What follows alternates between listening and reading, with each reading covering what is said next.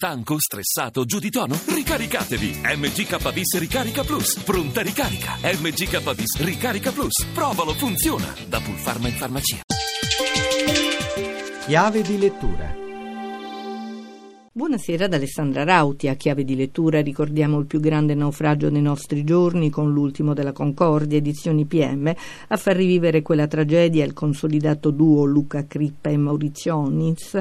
Gli autori del fotografo di Auschwitz e l'archivista raccontano di quella notte al Giglio facendo rivivere i ricordi di una vittima, Russell Rebello, il cameriere indiano che lavorava sulla nave. Sarà Luca Crippa a narrarci come.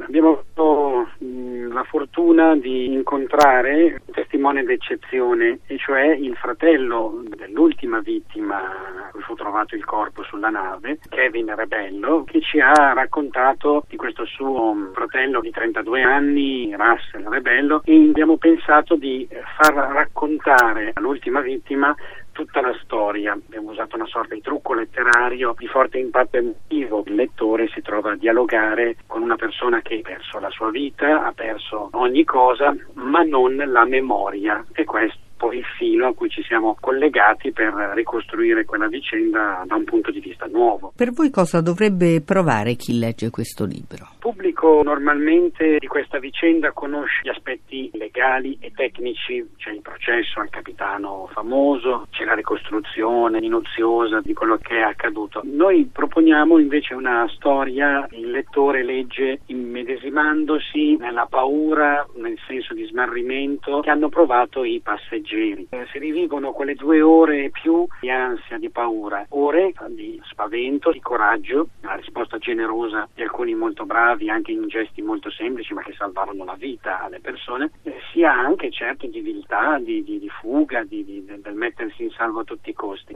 Il lettore dovrebbe provare le emozioni come se fosse sulla nave. Perché avete deciso di occuparvi proprio di questa vicenda? Perché ci è sembrato che l'aspetto umano della vicenda fosse stato trascurato pur nello spazio molto abbondante dedicato dai mezzi di comunicazione, dalle ricerche giornalistiche. Si è molto su aspetti che ovviamente sono importantissimi, un po' meno sulla immedesimazione nella vicenda di persone che vivevano un momento di assoluta serenità, di evasione improvvisamente si sono trovati di fronte alle situazioni più estreme. Vivere e morire, scegliere o io o, o, l'altro, tutto questo mondo di sentimenti ha attratto la nostra attenzione. Ne viene fuori uno spaccato coinvolgente, non ce lo siamo fatto scappare. È tutto, scrivete a chiave di lettura chiocciolarai.it. A risentirci lunedì.